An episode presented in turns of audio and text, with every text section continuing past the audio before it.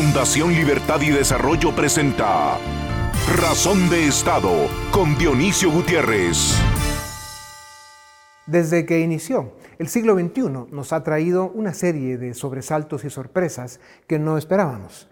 Los tiempos que vivimos están marcados por el cambio brusco de circunstancias, volatilidad e incertidumbre. Así están la economía, la salud, la política, la paz del mundo, la vida. El desafío de estas aguas turbulentas está en aliviar los impactos y en encontrar soluciones y oportunidades. 2022 está cumpliendo con su cuota, pues los cuatro continentes siguen sumando sustos, asombros y alarmas, en especial en la economía, con el clima, con un creciente descontento social, disenso político, votos de protesta que lejos de resolver eligen más problemas y una infame invasión. Estos eventos producen titulares y evidencia de que el mundo se pierde en un laberinto al que debemos encontrar salida. En medio de los dramas, las amenazas y las batallas de cada nación, región y continente, se hace más evidente cada día que las causas de nuestras penas y nuestros dolores, las causas de nuestra incapacidad para resolver los problemas que lastiman al individuo, a las familias, a la gente, la causa de nuestros males, somos nosotros mismos, el lado oscuro de la naturaleza humana, con su egoísmo, su ambición, su capacidad para destruir. La violencia, el abuso de poder, la corrupción, el cinismo hasta la locura, la represión política, el populismo, las tiranías, no responden a una agenda ideológica y mucho menos a un programa de gobierno, aunque es la excusa que imponen. Estas prácticas brutales responden al comportamiento de seres humanos enfermos, disfuncionales, sociópatas que creen que el mundo se las debe y encuentran la forma de cobrárselo. Ahí están Hitler, Mao Zedong, Stalin, entre los viejos matones, Castro, Chávez y Putin, tres de los energúmenos, entre tantos otros, que nos ha tocado aguantar a las generaciones actuales, en especial a los pueblos que han sido o siguen siendo sus víctimas. Esta es la historia detrás de la historia. La criminal y cobarde invasión rusa a Ucrania solo se puede explicar desde las entrañas envenenadas de un déspota asesino con poder. Ahora bien, la historia también nos enseña que por la pobreza, la destrucción y la muerte que estos personajes dejan en el camino, terminan siempre en el basurero de la historia, en la cárcel, colgados en una plaza pública o asesinados. Una de las amenazas del siglo XXI es que andan sueltos muchos de estos locos. Por eso, es alentador ver al ejército ucraniano recuperar su territorio, dando lecciones de coraje, valor y dignidad a un supuestamente superior ejército invasor, que mal dirigido, peor informado y muy desmotivado, abandona, derrotado, sus puestos de combate, exponiendo el plumero del trastornado tirano de Moscú y dejándole a las puertas de una Bartolina en Siberia. La victoria de Ucrania está en juego todavía, pero si hay una noticia, un testimonio, un capítulo de la historia que puede cambiar el rumbo de este volátil e incierto siglo XXI, es que el pueblo ucraniano rescate su tierra y su hogar. Además de que es lo que esa nación digna y valiente merece, es muy posible que en la frontera ruso-ucraniana se defina el futuro de la libertad y las democracias de Occidente. A continuación, el documental en Razón de Estado. Durante 7 meses de criminal invasión rusa a Ucrania, el mundo ha sido testigo de la destrucción que es capaz de provocar el cobarde régimen tiránico de Vladimir Putin. 8 millones de ucranianos han sido desplazados, más de 7.000 civiles han resultado heridos y casi 6.000 han muerto a manos asesinas de las Fuerzas Armadas rusas. Putin ha dañado más de 23.000 kilómetros de carreteras, ha destruido 34 millones de metros cuadrados de construcciones, comercial y residencial, y dejaría 4.500 millones de dólares semanales de pérdidas económicas. Se calcula que la economía ucraniana podría contraerse hasta un 45% como consecuencia de la guerra. Desde el comienzo de la invasión, el Kremlin perdió la batalla moral. El occidente civilizado condenó unánimemente su agresión, impuso una batería de sanciones económicas que empiezan a hacer efecto y ha brindado apoyo militar e inteligencia a los ucranianos.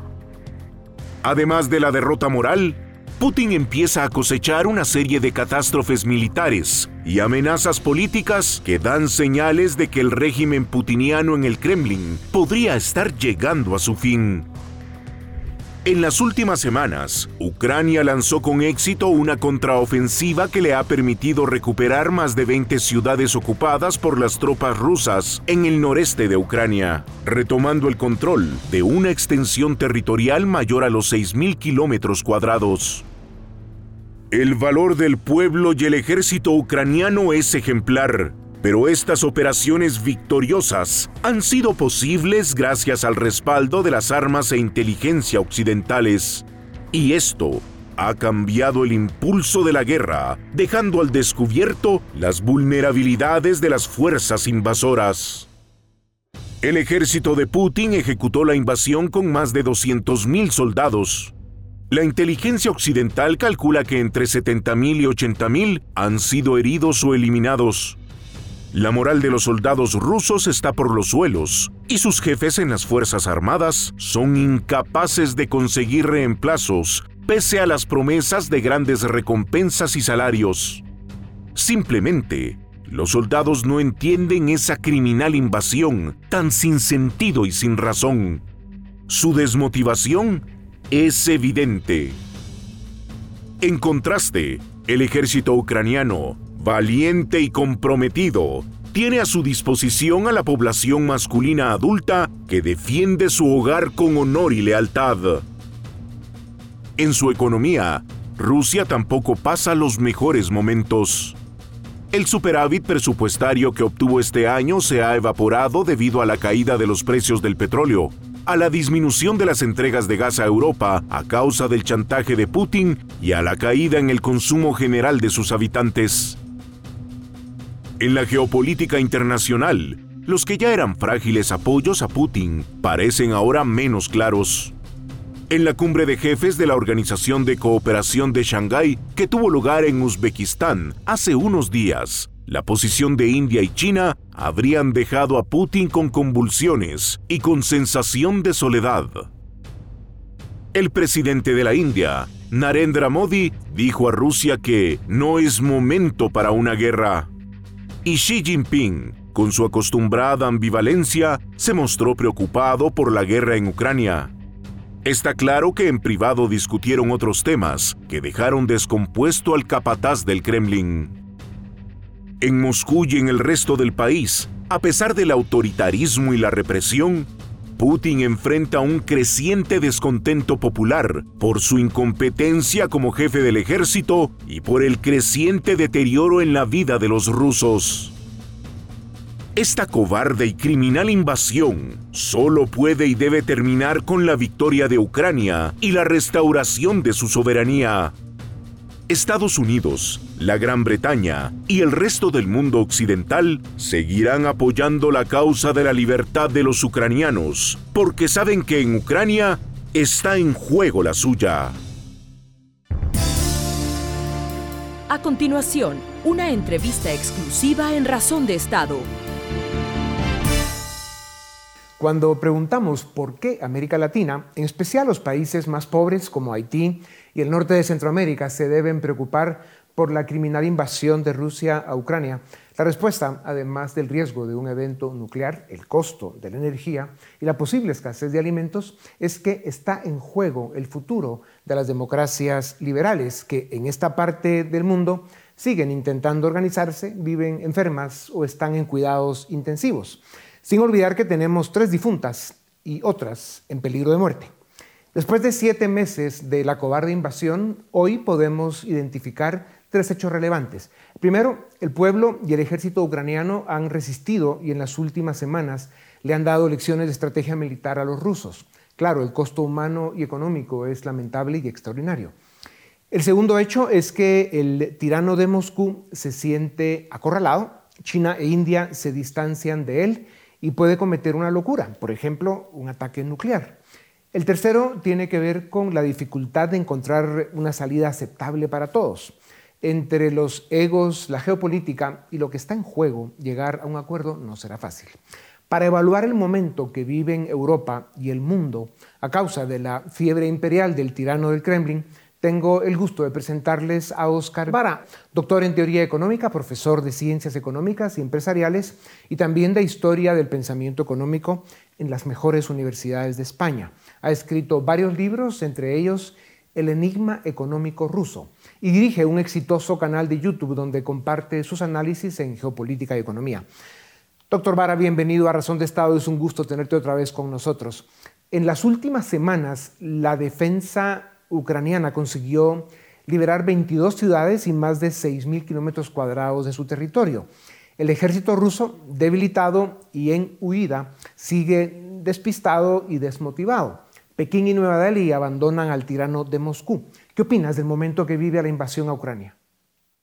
Rusia está en un momento ahora mismo, efectivamente, de preocupación y de problema para su propia ofensiva. Ellos pretendieron, en principio, dominar el país muy fácilmente, luego se encontraron con un frente bloqueado y ahora están aprendiendo que las armas que Europa y los Estados Unidos están proporcionando al ejército ruso, más la inteligencia, obviamente, del ejército de Estados Unidos, les están planteando una enorme oposición. Tanta oposición que en esa estrategia el golpe que dirigieron, en principio, en el sur, hacia la región de Jersón, camufló otra ofensiva que se estaba preparando en el este, en la región de Kharkov, que es la que ha sido exitosa y que ha logrado desbaratar en gran medida toda la ocupación que tenían allí los rusos. Lo malo para todos nosotros de esta situación es precisamente que la debilidad, como antes comentabas tú, la debilidad que tiene Putin en este momento por esta situación puede llevarle a medidas cada vez más extremas. Claro. Óscar, el apoyo de Occidente a Ucrania en armas e inteligencia ha sido la clave para llegar a donde están hoy. Estados Unidos e Inglaterra son los principales aliados. ¿Por qué es tan importante que ese apoyo siga hasta el final, casi a cualquiera que este sea? ¿Perder a estas alturas es opción? No es opción en realidad para ninguna de las partes. Ese es el peligro en el que ahora mismo nos estamos encontrando. Para Rusia no es obviamente una opción, pero para Occidente tampoco lo es. Si Rusia triunfa en su propósito de dominar completamente Ucrania por la fuerza, entonces el ejemplo que se ha planteado en el mundo será repetido por otras naciones. Si yo puedo anexionarme un país por la fuerza y después plantear con mis armas nucleares que nadie me toque, el peligro al que nos enfrentamos es enorme. Quiero decir, podríamos encontrarnos situaciones de gran inestabilidad, por ejemplo, en Asia. Recordemos que Pakistán es una potencia nuclear, que India es una potencia nuclear, China es una potencia nuclear y que existe un país que muchas veces entendemos que es extravagante, pero que tiene también fuerza nuclear como Corea del Norte. Sí. Así que es un momento en el que las democracias se juegan evidentemente mucho. Ya. Por eso esta pregunta sigue. ¿Por qué es importante que Rusia fracase en la invasión y que se siente un precedente sobre el hecho de que esos comportamientos imperiales, ya tú mencionabas los ejemplos que podríamos tener muy lamentables, de sociópatas y genocidas que se comportan de forma imperial? El precedente debe ser que esos comportamientos sean inaceptables para el mundo. ¿Es así? Sí, vamos a ver, esto es evidente. De hecho, la gran sorpresa de todo el mundo es que Putin, pudiendo haber negociado antes de invadir la solución a sus problemas de seguridad, a esa inquietud que tenía Rusia acerca de la proximidad de la OTAN a sus fronteras, del concepto de seguridad total de Europa, decidiera la peor de las opciones, la opción que iba a empobrecer a Rusia, iba a empobrecer a la Unión Europea, iba a empobrecer al mundo y además iba a producir miles y miles de muertos. Sí. Este es quizá el mayor dolor que tenemos los demócratas, la sensación de que esto se podría haber solucionado de una forma pacífica y negociada. Sí, sí. Óscar, en mayo afirmaste, precisamente por lo que acabas de decir en esta tribuna, que no eres optimista en que los tiranos caigan fácilmente. Putin parece desesperado y está en serios problemas. El mundo, sus aliados y su pueblo le están cayendo encima. ¿Ves hoy más factible un cambio en la cabeza del Kremlin? Yo no, soy pesimista en esto. Quiero decir, las medidas que ha tomado Vladimir Putin en el discurso que pronunció esta madrugada precisamente tratan de protegerle de las protestas de las alas más extremistas que están próximas a su poder. Es decir, de los más nacionalistas que hay en Rusia, que estaban criticando que Rusia no era lo suficientemente agresiva con Ucrania. Y precisamente la movilización, la amenaza otra vez con el arma nuclear, el intento de anexión de todos los territorios que ahora están ocupados, muestran a las claras que Vladimir Putin está jugando duro en esta partida en la que obviamente él se juega muchísimo. Ya veremos si Rusia es capaz de conseguir los objetivos suficientes, o por lo menos que juzgue suficiente el poder que le sostiene a él, que no es precisamente el pueblo, sino toda la corte que se beneficia de esta economía cleptocrática que al fin y al cabo es Rusia. Sí. Putin es muchas cosas, pero además es un charlatán. Cualquier salida negociada tiene espinas para todos, en especial para Putin. El criminal invasor cuya arrogancia no le permitió ver sus debilidades, hoy está pagando las consecuencias. Una opción es el triunfo total de Ucrania, que incluso recupera a Crimea, nada fácil y poco probable, pero no imposible si Occidente le acompaña hasta el final. En esta opción, Putin tiene que salir del poder y Rusia aceptar la derrota. Otra opción es que regresen a febrero. Rusia se queda con Crimea, Ucrania entra en la Unión Europea y tal vez en la OTAN. En esta opción, Putin no sobrevive. La tercera opción es que Ucrania ceda parte de su territorio a cambio de garantías de no más agresiones en el futuro.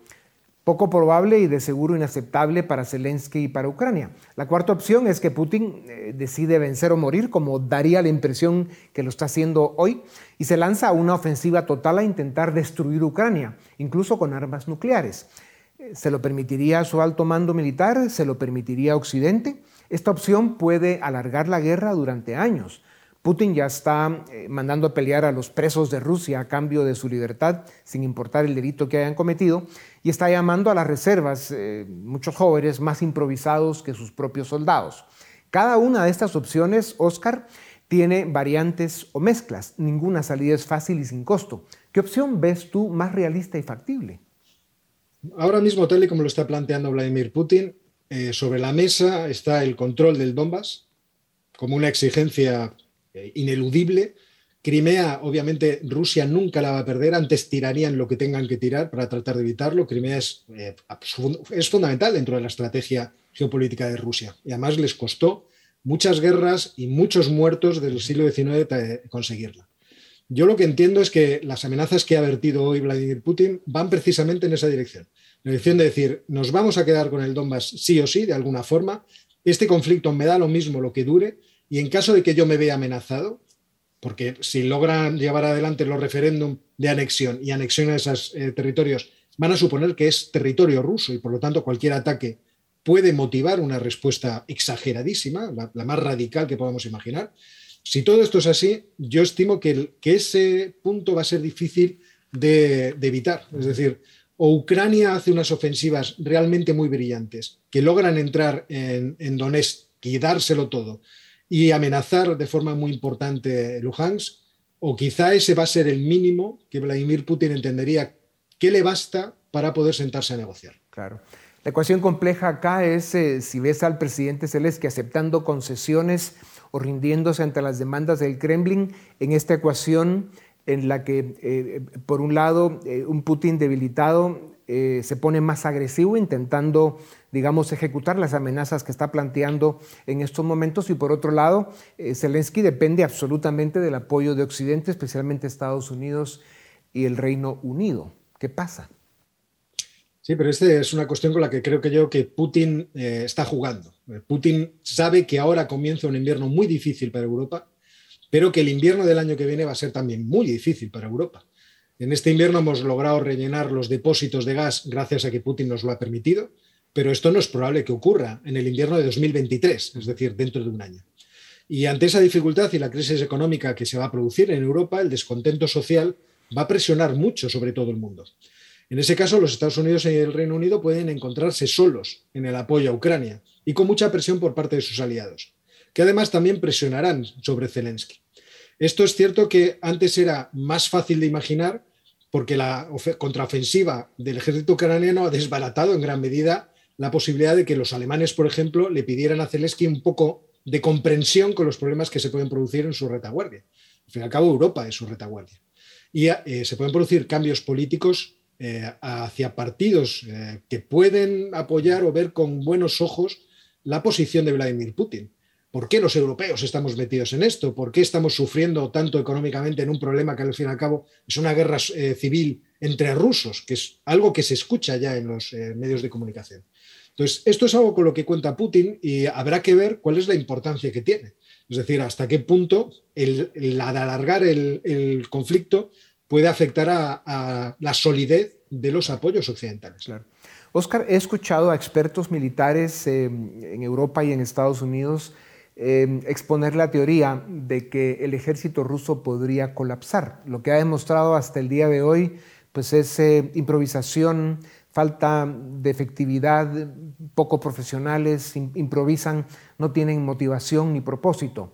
¿Es factible o ves posible un escenario en el que el ejército ruso colapse? Es que después de la contraofensiva en Kharkov, en fin, la sorpresa, por lo menos para los que decían que el ejército ruso era una máquina implacable, absolutamente precisa, debe ser absoluto, debe ser un absoluto desconcierto. Es cierto, yo también he leído a muchos expertos militares que ponen de relieve esas descoordinaciones tan evidentes que existen en el ejército ruso y que efectivamente, ante la presión adecuada, pueden producir desplomes en ciertos frentes. Pero hay que recordar que Rusia sigue teniendo en reserva una gran artillería y sigue teniendo en reserva una aviación que ha podido emplear muy poco, pero que sin duda emplearía muchísimo más si viera amenazadas sus posiciones de tal forma que los ucranianos pudieran acercarse a Crimea, que yo creo que es la única línea absolutamente roja que tienen los rusos. Los rusos pueden perder Zaporilla, pueden perder Jersón, pueden perder partes del Donbass, pero no pueden perder Crimea. Claro. Entonces, ¿hasta qué punto podemos imaginar un desplome total de Rusia? Yo creo que existe todavía en Rusia suficientes efectivos y suficiente capacidad como para no creer que eso vaya a suceder así. Nos gustaría ese desplome, pero yo creo que no va a ocurrir. Sí, por lo menos lo que hace esto es alargar la guerra indefinidamente, pero sin duda alguna el ejército ruso ya demostró la cantidad de debilidades que tiene. Sí. Óscar, regresando un momento al tema europeo, ya mencionabas el costo humano y económico que está pagando en general Europa, por supuesto Ucrania lo está pagando mucho más, pero ¿cuál es el costo humano, social y económico que puede pagar Europa si esto no encuentra una solución pronta? Viene el invierno, como ya decías, y los problemas no son menores.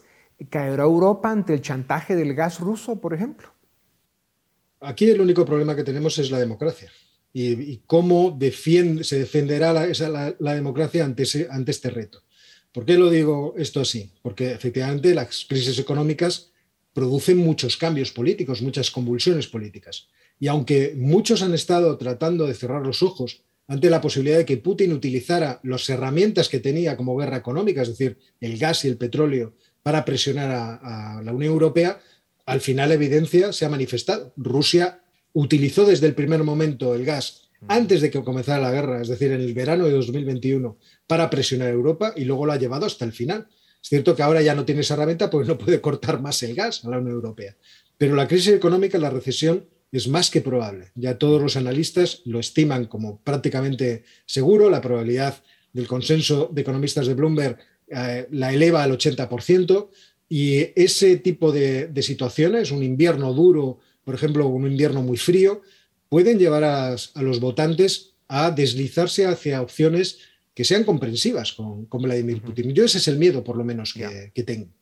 Y eso sí que sería un peligro, creo yo. Sin embargo, Óscar, cuando uno se pregunta qué pasa con el consenso europeo para seguir apoyando a Ucrania, pero también hay que preguntarse cuál es el riesgo de que ese consenso se pierda. No, el riesgo es total. O sea, yo entiendo que ahora mismo no existe más opción que seguir apoyando a Ucrania. Fijémonos que el discurso de hoy de Vladimir Putin ha sido tan sumamente agresivo porque ante la caída de su ejército en la región de Kharkov, vimos sorpresivamente que los responsables de asuntos exteriores del Partido Socialdemócrata Alemán y del Partido Liberal Alemán exigían que se mandaran más armas a Ucrania. Incluso los liberales pedían que se mandaran los tanques Leopard 2, que son uno de los tanques más avanzados del mundo. Inmediatamente hemos visto cómo se desestabilizaba Centroasia, cómo empezaba a haber cierta respuesta al dominio ruso en esa región. Es verdad que ese apoyo a Ucrania, esa presión, todavía puede ser muy efectiva y que lo que está planteando ahora Vladimir Putin como línea roja puede quedarse superada si somos suficientemente determinados, es decir, si Occidente es suficientemente determinada. Claro. Así que yo creo que obviamente esa unidad es fundamental. Yeah. Óscar, las derrotas y el gasto militar de Rusia, la batería de sanciones económicas que le impuso el mundo civilizado, la caída en el consumo del pueblo ruso y la creciente inestabilidad política les están afectando de forma severa. ¿Qué sabes de la economía rusa? ¿Cómo va pegando el efecto de las sanciones? Bueno, sabemos poco, pero sabemos cosas. Es decir, existen trabajos. Existe un centro de prospectiva macroeconómica que publica con cierta regularidad informes sobre los datos que se van conociendo en Moscú, y no es especialmente optimista. Ahí se ve cómo ha caído muchísimo la producción industrial, cómo ha caído las ventas al por menor y al por mayor. Y luego tenemos los informes del Banco Central de Rusia, que ahora mismo afirman que si no hubiera una crisis mundial por culpa de este conflicto, la reducción de la producción este año estaría entre el 4 y el 6% en Rusia, y el año que viene del menos 2 al 1%. Podría haber crecimiento, pero muy, muy pequeño. Bien. Sin embargo, si hay crisis mundial, el Banco Central de Rusia augura para el año que viene una catástrofe económica en Rusia, una caída entre el 6,5 y el 8,5%. Evidentemente, las sanciones están haciendo daño a Rusia, y Rusia está corriendo mucho para tratar de sustituir las importaciones que antes hacía a Occidente, tanto que en el discurso de ayer Vladimir Putin exigía al conglomerado industrial ruso que se ponga las pilas lo más rápidamente posible para hacer esa sustitución de importaciones y para ayudar en el esfuerzo militar del ejército ruso. Ya, Óscar, la amenaza a la producción de alimentos, a las cadenas de suministros, el costo de la energía, son temas de gran escala. ¿Cuáles pueden ser las consecuencias de un conflicto prolongado? Muy grave, si es que Rusia además utiliza esas herramientas para alterar los mercados. Rusia no es un mercado cualquiera. Rusia es un país con una extensión de 17 millones de kilómetros cuadrados en los cuales hay de todo. Y además, en su tierra y también en la ucraniana existen las tierras más fértiles del mundo. Es verdad que esas tierras existen en otras latitudes, pero allí de forma especialmente concentrada. Si Rusia sigue manipulando los precios de las materias primas, del alimento y de también los combustibles, como hizo durante un cierto tiempo todo el proceso de la guerra, todo el mundo puede verse afectado fácilmente. Es cierto que ya hemos asistido a una gran reordenación, por ejemplo, en el caso del petróleo. La reducción de ventas a Europa se ha compensado con incrementos de importaciones de Oriente Medio. Tenemos también que el gas pues, está reacomodando, aunque a precios más altos, gracias al gas natural licuado. Claro. Pero la alimentación es una cosa distinta. Claro. Por eso es tan importante que América Latina y en general todas las regiones del mundo estén muy pendientes y muy conscientes de este conflicto, porque nos afecta a todos. Doctor Vara, ¿alguna noticia positiva de esta tragedia? Una noticia positiva. Yo entiendo que la noticia positiva ha sido la unión de los países democráticos. Una sorpresa que va desde el Pacífico hasta aquí, hasta Europa. Es decir, los japoneses, los australianos, Corea del Sur, todos han entendido que aquí lo que se está produciendo es un conflicto entre aquellos que quieren imponer a sus pueblos formas de gobierno autocráticas, que además pueden llevar a estos peligros a la propia población. Uh-huh. No quiero ponerme en la piel de los padres que tengan hijos en edad militar hoy en Rusia, que ven cómo en principio 300.000 de esos jóvenes pueden llegar a los campos de batalla. Y por otra parte, vemos cómo el propio reto económico que plantean estas naciones solo puede ser sorteado con la unión de los países democráticos, colaborando entre sí, claro, y tratando de hacer progresar el libre mercado entre todos ellos. Claro. La resurrección y el fortalecimiento de NATO es otra buena noticia. Bueno, como si el mundo no tuviera serios problemas y grandes desafíos, el comportamiento criminal de los déspotas no ayuda. Al final, las desgracias o los triunfos y las soluciones están siempre en las manos de seres humanos. Es nuestra pequeñez o nuestra grandeza la que define los momentos estelares de la historia y lo que nos hace perder y sufrir o avanzar y evolucionar. Al final, los pueblos y las élites del mundo dirán. Doctor Vara, gracias. Ha sido un privilegio tenerte de nuevo con nosotros. A ustedes también gracias por acompañarnos una vez más. Esto es Razón de Estado. A continuación, el debate en Razón de Estado. ¿Qué tal? Bienvenidos al debate en Razón de Estado. Hoy vamos a comentar brevemente algunos de las intervenciones más interesantes que hubo en la última reunión plenaria en la Organización de Naciones Unidas en Nueva York. Para comentar esto me acompañan ya desde Bogotá, Colombia, Carlos Augusto Chacón. Él es el director ejecutivo del Instituto de Ciencia Política Hernán Echavarría Olózaga. Y desde Ciudad de Guatemala ya me acompaña también Alejandra Martínez, directora de Estudios Latinoamericanos de Fundación Libertad y Desarrollo. Ambos bienvenidos al debate en Razón de Estado. Carlos, entro contigo directo, porque hablábamos de los highlights, digamos así, de esta sesión plenaria de la ONU, pero sin duda alguna tu presidente Gustavo Petro llamó mucho la atención por su discurso. Yo diría, en primer lugar, que lo lamento mucho por los traductores en simultáneo, porque fue un discurso poético, ¿no?, lleno de florituras, y supongo que los traductores habrán tenido ahí un poco de dificultades para hacerlo entendible para el público que estaba en la asamblea, pero a ver, dejó varias cosas llamativas, ¿no? Obviamente la más llamativa tiene que ver con la crítica a la guerra contra las drogas, que no es que sea algo nuevo, entiendo yo. Recuerdo que en algún momento Santos mismo hizo una crítica, pero en otro tono. ¿Cómo leíste tú la intervención de Petro para arrancar esta conversación, Carlos Augusto? Pues un discurso que parecía más el de un activista político que el de un jefe de Estado, que validó su narrativa, que es la misma narrativa que ha tenido en Colombia.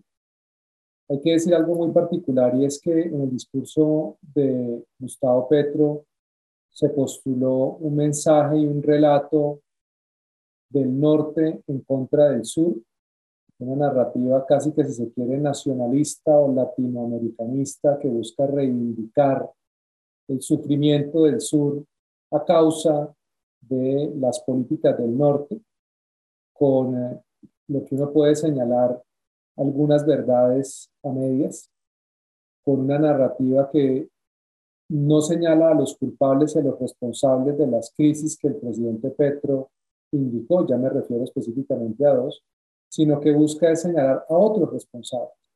Y es una característica de la narrativa y del discurso de muchos de estos políticos latinoamericanos que comparten la visión de Gustavo Petro, y es siempre señalar a otros como responsables de los problemas. Específicamente dos problemas: el problema del narcotráfico y el problema del cambio climático. Frente al problema del narcotráfico, llama la atención que el presidente Gustavo Petro culpa o responsabiliza a los países del norte, como él los llama.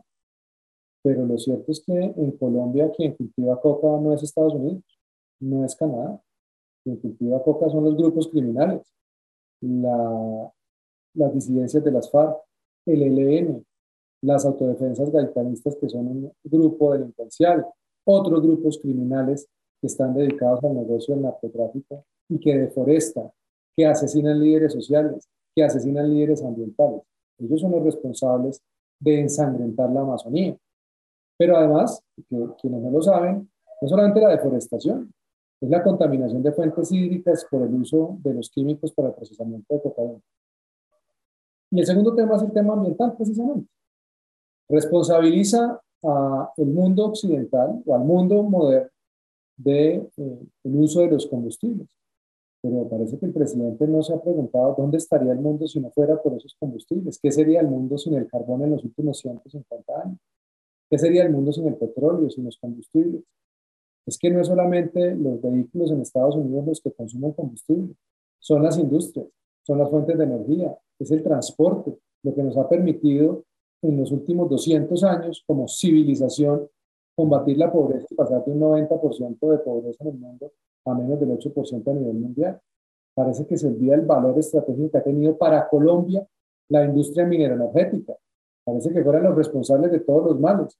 ¿Qué tendría Colombia en términos de industrialización si no fuera precisamente por esa industria? Tendríamos narcotráfico y nada más. Claro. Yo creo que fueron muchos relatos que buscan posicionar y justificar algunas de las políticas del actual gobierno, o al menos en los anuncios. Hay que decirlo, hay temas que no sabemos específicamente qué implicaciones tienen, cuáles son los ejes estratégicos, los objetivos, las capacidades que van a usar para eso. Pero es, digamos, más del mismo Gustavo que tuvimos en los últimos 12 años o 20 años en el Congreso, de un Gustavo Petro en campaña y ahora un Gustavo Petro en gestión del poder, posicionando un relato de reivindicación revisionista del orden internacional y casi también que refundacional en términos de lo que debería ser el mundo para él. Claro, un discurso muy sesentero, ¿no, Ale? Es decir, uno espera que en estos foros internacionales se aborden problemas globales, ¿no? Obviamente es entendible que los mandatarios hagan alusión a algunos temas internos que pueden ser de interés regional, pero es un foro global. ¿Cómo viste tú el discurso de Petro?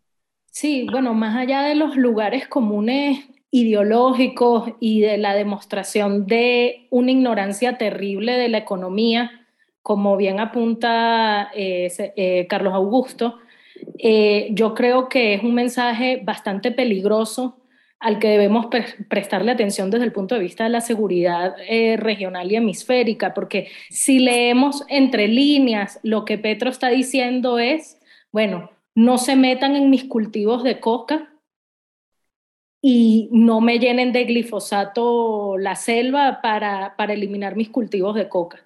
Si nos vamos a unos datos que siempre el expresidente Pastrana nos recuerda en varias ocasiones, los cultivos ilegales de coca en la presidencia de Juan Manuel Santos llegaron a un récord histórico, llegando casi a los 300.000 hectáreas de cultivos de coca ilegal. Con esta petición que está haciendo Petro en este foro internacional, bueno, Dios nos guarde de cuántas hectáreas de coca van a romperse en el récord de este gobierno, ¿no?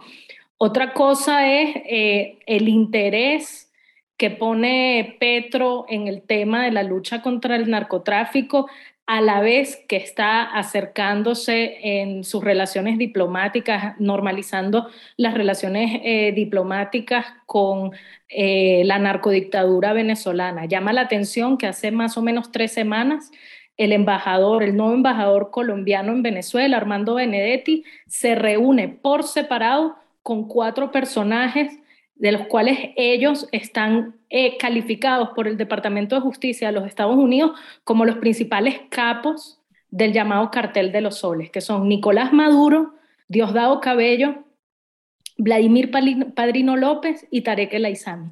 Entonces, y estas son las 4 reuniones, de altos mandos que sostiene el embajador colombiano en Venezuela. Entonces, para mí es muy evidente, y yo no sé si la audiencia se sorprenderá con esto, pero es la institucionalización del narcoestado de nuevo, ¿no?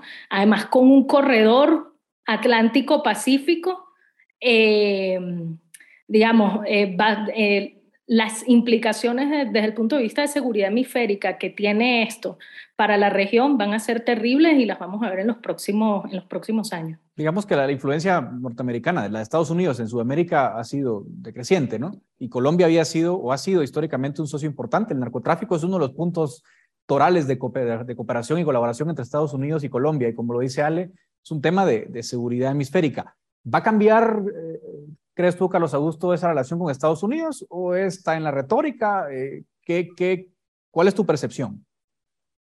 Pues al menos con el actual gobierno de Biden ya han habido cambios en la aproximación al problema de las drogas, en el enfoque frente a lo que comparte el gobierno de Gustavo Petro y el gobierno de Biden frente a los fenómenos como la criminalidad. El tema es que se han posicionado narrativas, ¿no? Entonces aquí, por ejemplo, se desconoce, las nuevas generaciones no recuerdan lo que significó la violencia de los carteles de narcotráfico, de una guerrilla de las FARC que tenía sitiada Bogotá, que estaba a pocos minutos de tomarse Bogotá, y que gracias al Plan Colombia y la cooperación estratégica con Estados Unidos se logró recuperar la seguridad del país. Pero hay que decirlo, el Plan Colombia, en un componente pequeño, se enfocaba en ese tema de capacidades militares. Gran parte del componente era precisamente asistencia social, ayuda al desarrollo territorial, etcétera. Yo creo que la relación entre los dos gobiernos por ahora continuará, especialmente en una agenda que es casi que compartida, porque el cambio climático es una agenda compartida. El tema de drogas, seguramente ahí hay unos matices, pero Colombia pues, había dejado de forestar por orden de una alta corte, y pues este gobierno ha dicho que no va a fumigar con glifosato, que no va a seguir la erradicación forzosa, que efectivamente va a negociar, van a crear ministros. Tengo que hacer un disclaimer acá, es que como muchas cosas son anuncios, pero luego resulta que no era lo que estaban diciendo y nosotros. Al menos hasta acá lo que se entiende es que van a haber como unos mini territorios para negociaciones, pues, donde no va a haber presencia de la fuerza pública, y como lo advertía Alejandra, pues lo que ha pasado es que muchas veces en esos territorios pues terminan consolidándose los grupos criminales y las economías ilícitas. Falta ver qué pasa en las elecciones de medio término en Estados Unidos, cuál va a ser la posición del Partido Republicano si gana y hay una nueva mayoría en Estados Unidos. Pero aquí yo creo que también hay que ser muy sensatos. Yo creo que como latinoamericanos tenemos que ponernos en una posición bastante objetiva y hablando con los hechos y no con el deseo. Estados Unidos no nos va a solucionar los problemas. Claro. Si fuera así, en América Latina no conviviríamos con 3 dictaduras: Cuba, Nicaragua y Venezuela. Al menos la dictadura venezolana encabeza de un gran responsable del negocio del narcotráfico, de graves violaciones de derechos humanos. Esperar que esa sea la solución para Colombia, pues creo que queda en el imaginario y en los buenos deseos. Claro. Aquí está, se está reformulando la política exterior colombiana frente a Estados Unidos, y eso tendrá unas repercusiones en ese país y en Colombia. Por tiempo quiero referirme a un par de temas, porque nos van quedando ya cada vez menos minutos. Ale, me gustaría contrastar esta intervención con la de Gabriel Boric, un poco porque comentábamos fuera de cámara contigo que nos recordábamos del manual del perfecto idiota latinoamericano, ¿no? La izquierda vegetariana versus la izquierda carnívora. Uno escucha y ve el discurso de Gabriel Boric y parece una izquierda más vegetariana, ¿no? Fue bastante diplomático, reconoció la derrota en el plebiscito, dijo que respetaría la voluntad popular, que esperaba iniciar un proceso que genere una constitución, él dice, de aceptación más popular, y se refirió sobre todo, yo creo que con Tino, probablemente sea el Tino más importante, a la crisis de los presos políticos en Nicaragua. Hay como dos izquierdas todavía, izquierda vegetariana, porque Petro parece que está en la carnívora. A tu juicio, ¿cómo viste a Boric? Sí, completamente. O sea, yo comparto ese análisis, ¿no? Boric representa una izquierda tal vez más light, democrática. Sin embargo, por allí lanzó un par de hints a los que hay que prestarle atención. Por ejemplo, se refirió a Venezuela como una crisis política, refiriéndose a la crisis de refugiados, que obviamente pone una presión muy fuerte en los gobiernos de Sudamérica, pero se refiere a la tiranía de Nicolás Maduro como una crisis política, pero a su vez cuando se refiere a las protestas de noviembre de 2019, dice que el gobierno de Piñera incurrió en graves violaciones a derechos humanos que deben ser sancionados. Entonces, digamos, aquí ya se caen las máscaras de contra quienes realmente estamos hablando. O sea, Venezuela es una crisis política y Piñera es un violador de derechos humanos. O sea, no... Una equivalencia que no da lugar. Se le notan las costuras. Cuando él hace la referencia al triunfo del rechazo en el plebiscito, él dice lo transforma, ¿no?, ese resultado en una especie de victoria democrática. Quiere un poco enmascarar, digamos, la crisis que eso generó al interno del oficialismo, porque, y él dice que ese es un resultado que no afecta la popularidad ni la credibilidad de su gobierno, cuando fue todo lo contrario, cuando tuvo que cambiar gabinete, etcétera, porque obviamente el apruebo sí era una bandera del oficialismo, y la victoria del rechazo sí afectó profundamente sus niveles de aceptación. Claro. Entonces él quiere de alguna forma voltear el resultado y decir que esta derrota no es una derrota en verdad, pero digamos, tiene cola, 4 patas y es negro. O sea, no digamos que es otra cosa que no es un gato, ¿me entiendes? O sea, sin duda. Sí. Sin duda, es una derrota de Boric que él, claro, trata de maquillar con su alocución. Ahora, Carlos Augusto, para ir cerrando, me gustaría, antes de cerrar, hablar un poco de la intervención de Bolsonaro, durísimo con Lula en el contexto internacional, también un poco en esa digamos, retórica confrontativa. ¿Cómo viste el discurso de Bolsonaro? Y te pido quizás hay una pequeña apreciación breve sobre cómo ves las elecciones en Brasil. Pues yo creo que el discurso fue un discurso de campaña electoral, un discurso que obedeció más a la coyuntura interna electoral. Yo, digamos, creo que las dinámicas también en América Latina son desafortunadas en la medida en que muchas veces el fantasma del populismo de izquierda y de derecha sigue estando presente. Entonces, yo creo que hay que ser bastante objetivos en eso. Esta narrativa que sigue validando el caudillismo, líderes políticos fuertes, confrontacionales. Bolsonaro también ha repartido subsidios pues, para hacerse reelegir, y eso hay que decirlo. Entonces, pues me imagino que la dinámica electoral en Brasil va a ser muy compleja. Por supuesto, la idea de una América Latina que abogue más por mayores libertades, pues sigue siendo eso, una aspiración de muchos, porque desafortunadamente cuando uno cree que hay un cambio en el péndulo político para salir de esta izquierda que nos ha tenido en el subdesarrollo, terminan siendo presidentes igualestatistas, muy apasionados por mantener y concentrar el poder, por no realmente descentralizar, por seguir repartiendo subsidios, por el proteccionismo. Indudablemente hay datos económicos que respaldan también la gestión de Bolsonaro, hay que decirlo, y eso es importante, por supuesto. Pero creo que, digamos, en términos de las próximas elecciones son muchas las variables que se juegan en Brasil, y por supuesto, si Lula es el presidente, pues se va a reforzar el apoyo ideológico y político de la izquierda al resto de gobiernos y se suma más a esa tendencia en la región. Pues exactamente, es un buen resumen de lo que pasó en esta sesión del plenario de la ONU. Vamos a estar hablando próximamente de las elecciones en Brasil, ya unas semanas, así que agradezco muchísimo desde Bogotá a Carlos Augusto Chacón y desde Ciudad de Guatemala Alejandra Martínez por acompañarme en este interesante debate. Hasta aquí llega este segmento y nos vemos en la próxima semana en Razón de Estado. Razón de Estado con Dionisio Gutiérrez es una producción de Fundación Libertad y Desarrollo.